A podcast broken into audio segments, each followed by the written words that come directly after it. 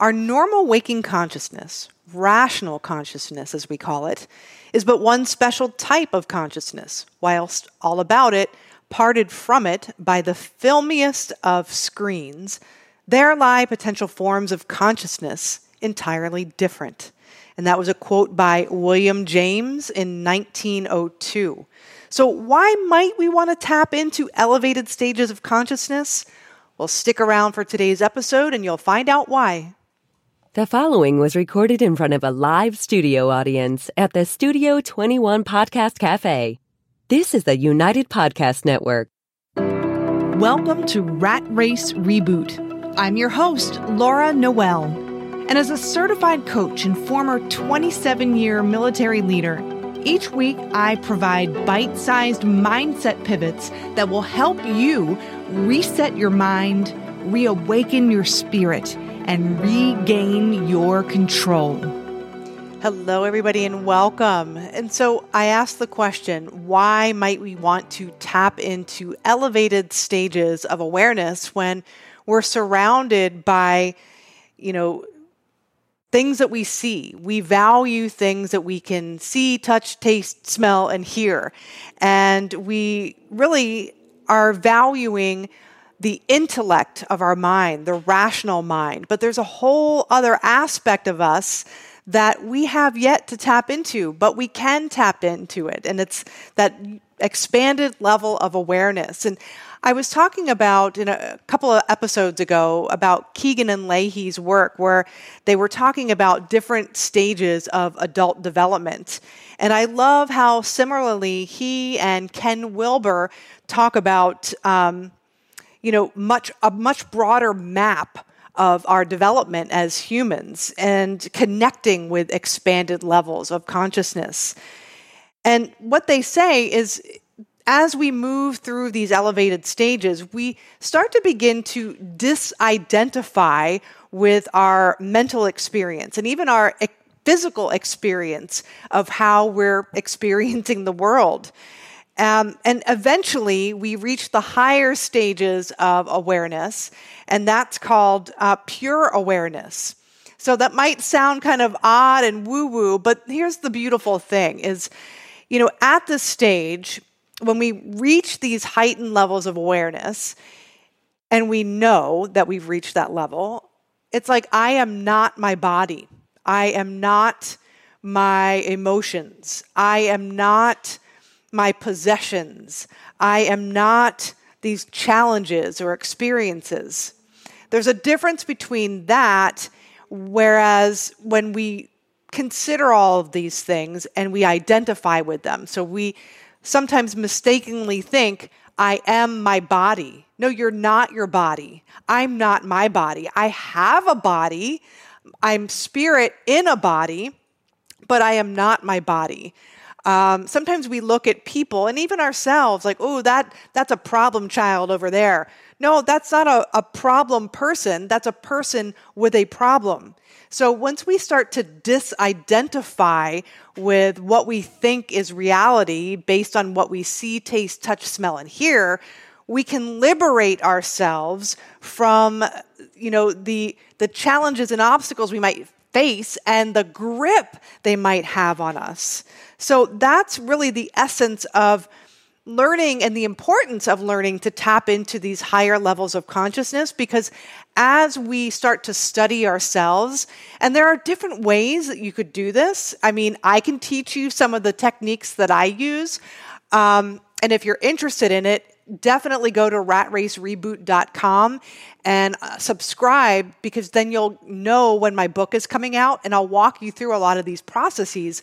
But whether it's a spiritual path that you're following or religion or energy or healing or just deep introspection, those are ways that you can tap into these expanded and elevated levels of consciousness so that when you do approach challenges in your life, um, again, they don't have that grip on you. You're a person who's experiencing a challenge. That challenge isn't you.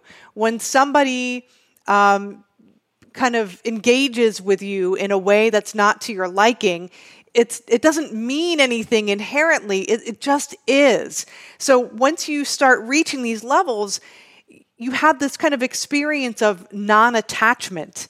It doesn't mean that things aren't important to you. It doesn't mean that you um, don't have things and experience things.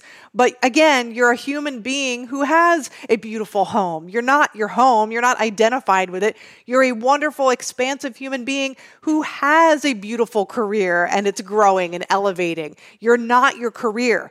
You see the danger when you identify with a lot of these things? I remember when I was transitioning out of the military, and I'm so grateful that I met Bob Proctor when I did, because at that time in my life, I identified with my career. I thought, if I'm not doing this, who would I be without the military? Who would I be without my rank and position? So I really had to figure out you know if i if i if i'm going to be the fullest expression of myself i got to figure out who me is. And so we often don't take the time to do that.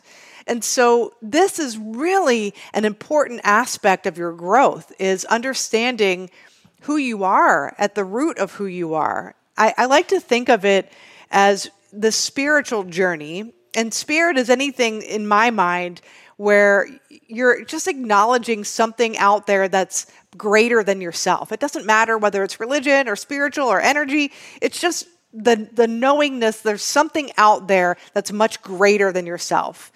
And you can tap into that wisdom and energy anytime. I find that wisdom within me when I when I stop and pause and listen. You know, you've been blessed with mental faculties, your imagination, your intuition, your will, your memory, your perception. Um, so, all of those things are resources that you can tap into anytime.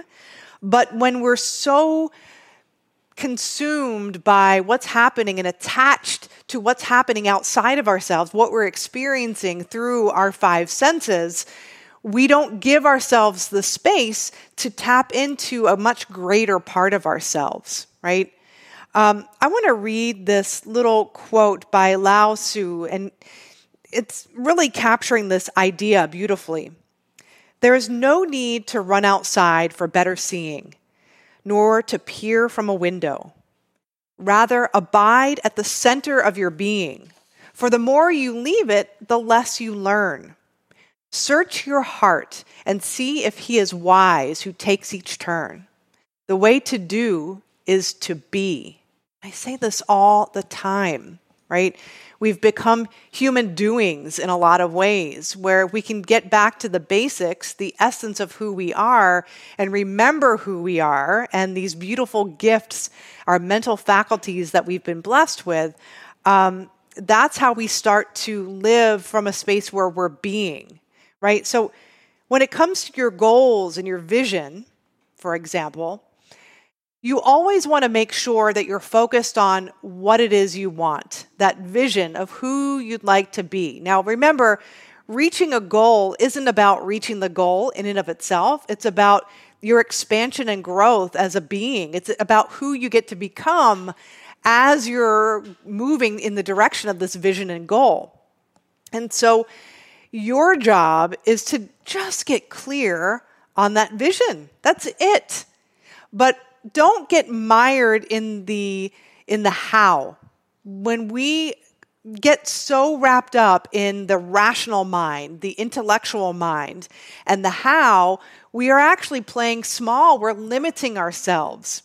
And that's why we always do this exercise with inspired action. Now, your rational mind, your intellect, they are beautiful gifts. They are they're parts of us and our beingness that we can leverage and tap into anytime. But I'm saying if you want to have a more fuller, expansive life, you've got to be willing to loosen the grip a little bit on on some of the things that you want. You've got to expand your awareness, loosen the grip on the outcomes. Loosen your grip on the path to get toward what you want. You know, your job is to focus on the what. It's none of your business the how. and I know that's counterintuitive. We think we have to know how we're going to do something before we actually make a decision to do it and move in that direction. But I'm telling you, that's using that rational mind, that intellect, which is a great tool to have. But if you want to really experience a greater part of yourself, try a different way. Um, so you want to get clear on that vision. And then taking inspired action, how we do in at every um, every episode that we do, we finish off with just a few moments of getting in harmony with visualizing that image of what you want to be, do, or have. And then when ideas float to your consciousness, you know, take action on those. That's your path forward. And when you take that first step, get there. And I do this every day. I do this exercise that we're going to do at the end of today's episode. I do it every single day. I have a path forward toward my vision and goal. And every day I'm imagining that vision and that goal. And then I'm asking, how can I be today? What can I do today that will take me closer to that goal? So I do have a plan that I'm plotting um, and I'm taking steps. But when I get to the first step, when I get to that first level, think about it as a, a staircase. I get to that first level, and then I'm imagining, okay, what can I do next? Where can I go next? What's the path of least resistance to get me from here to there? So there's a lot of trust that's happening. Remember, I've I've used this analogy before, Martin Luther King saying, you know, that staircase, you trust that when you take a step that that next step is going to be there you don't have to see all of the steps to keep going right you trust that those stairs are going to be there this is a different way of, of thinking and being so the first step that you would want to take is one get clear on what you want and then be that in your mind and to the best of your ability in your physical surroundings today and practice taking inspired action each and every day. And I'm going to walk you through that process. Um, so that's the start. And I know that it's easier said than done. Mastering your mind is, um, it, it sounds simple in theory, but there's a lot of layers to it. And if you want some support in moving forward, if you want to know what direction to take, I encourage you to go to ratracereboot.com, message me, um, subscribe so you get a copy of the book and at least get notified when it comes out. And there's a definite path that you can take, and I can get you pointed in the right direction. So, with that said, I'm going to take you through a guided visualization, and it's how we end every episode of Rat Race Reboot. And this is where you start, this is where it all starts, and this is how you take inspired action. So, wherever you are, just relax and just begin to notice your breath without judging it, without trying to change it.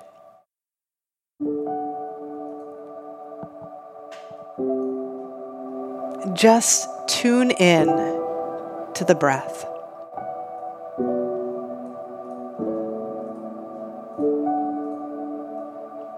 And I want you to imagine something that you want to be, do, or have. Maybe something you've always dreamed of.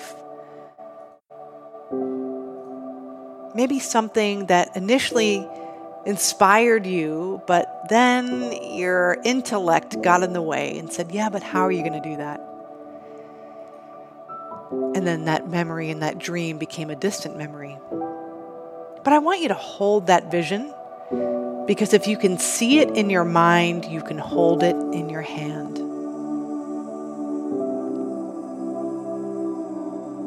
Just pretend for a moment that you could have anything you desire and there were no obstacles.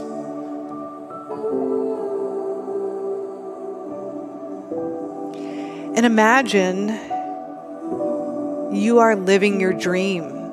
You've reached your vision and your goal.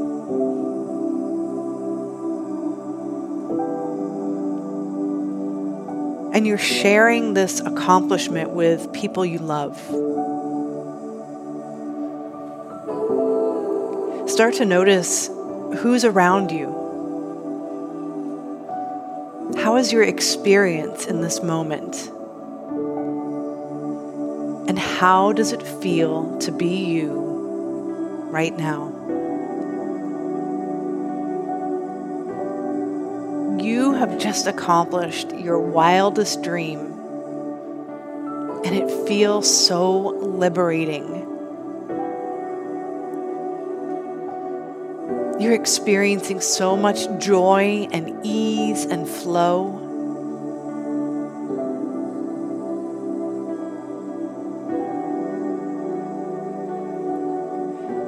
Now start to dial in that image a little bit, like it's a movie playing on a screen. And let it play out for a few moments. Tuning in to all of the sights and sounds, experiencing this bliss through your five senses.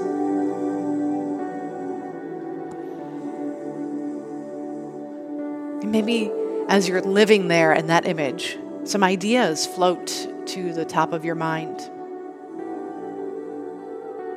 Write them down and take action. That is what taking inspired action is all about.